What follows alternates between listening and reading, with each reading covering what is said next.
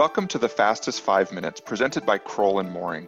We are your co-hosts for this edition, Peter Eyre and Gabby Trujillo, bringing you a bi-weekly summary of significant government contracts, legal, and regulatory developments that no government contracts lawyer or executive should be without.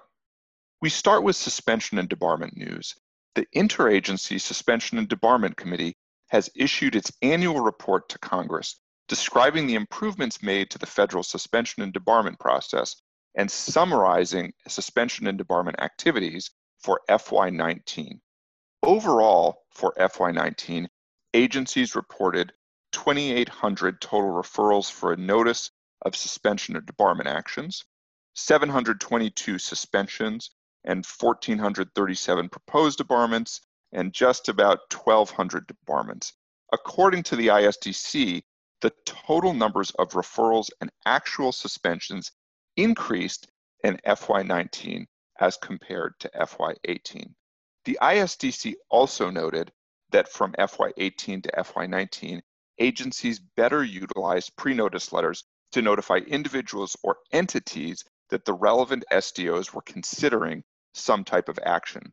These outreach efforts, among others, allowed recipients an opportunity to respond and engage with the agency before any suspension or debarment took place.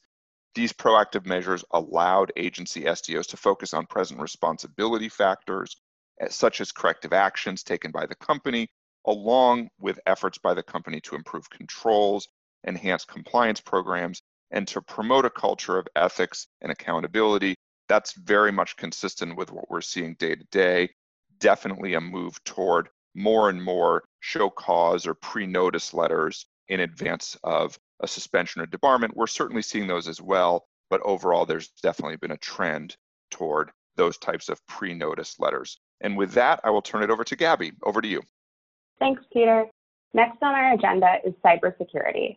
On February fifth, the National Institute of Standards and Technology released the final version of NIST Special Publication eight hundred dash one seventy-two, Enhanced Security Requirements for Protecting Controlled Unclassified Information, or C U I.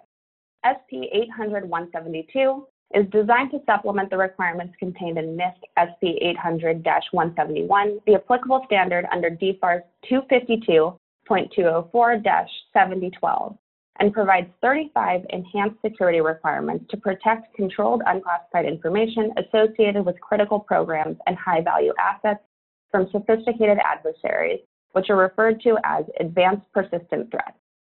Where contractors process, store, or transmit C U I associated with a critical program or high-value asset, or provide protection for such components, agencies may select enhanced security requirements from S P eight hundred dash one seventy-two in their contract provisions.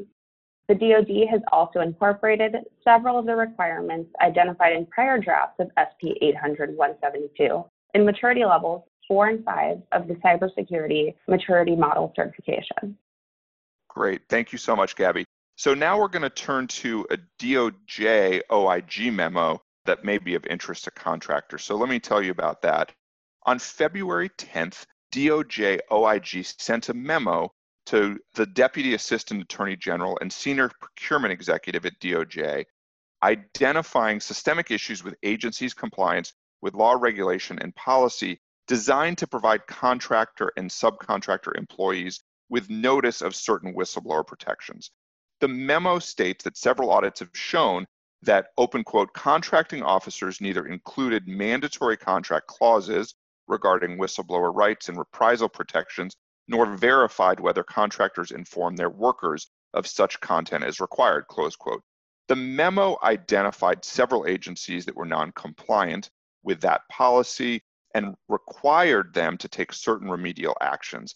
In short, we're expecting that D O J is going to be more focused on these required contractual provisions and making sure that contractors have provided an affirmative response notifying D O J of their successful distribution of this information. So contractors should certainly be more focused on these and expect more activity as it relates to D O J contracting and whistleblower protections. Gabby, over to you. Thanks, Peter. We are expecting an uptick on COVID response and oversight and enforcement, and we have a few notable updates in that regard. So on February third, the Pandemic Response Accountability Committee issued an update to its top challenges in pandemic relief and response, identifying new challenge in funding oversight and reiterating others identified in its original report issued in June twenty twenty. The updated report, based on feedback from offices of inspectors general at more than forty agencies, identified four new challenges focused on ferreting out fraud related to pandemic funding and the health and safety of federal employees. First, preventing and detecting fraud against a government program. Second, informing and protecting the public from pandemic-related fraud. Third, data transparency and completeness. And fourth, federal workplace safety. Then, on February seventeenth, Senator Chuck Grassley and Acting Assistant Attorney General of the Civil Division, Brian Boynton, highlighted the central role that the False Claims Act has held and will continue to play in the government's civil fraud enforcement toolkit for years to come. In prepared remarks at the Federal Bar Association's twenty twenty-one K T A M conference, Senator Grassley confirmed that he is drafting legislation intended to curb what he called the government's incorrect interpretation that D O J has unfettered authority to dismiss K T A M lawsuits brought by relators.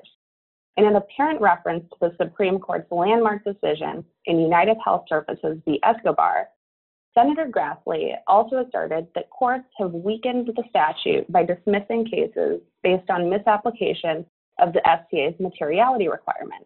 Another area he suggested was ripe for congressional intervention. In separate remarks, Boynton highlighted the D O J's top priority areas for F C A enforcement in the coming years, as well as tools the government is developing to increase its ability to uncover complex fraudulent schemes. With respect to the F C A's ever-increasing statutory penalties, which can be imposed irrespective of the government suffering any actual damages, Senator Grassley scoffed at the idea that in some cases, penalties might represent an excessive or even unconstitutional fine. Insisting that the F C A's penalty provisions are meant to be strong, Senator Grassley remarks that when it came to fraud against the government, you have to come down with a sledgehammer, not a toothpick.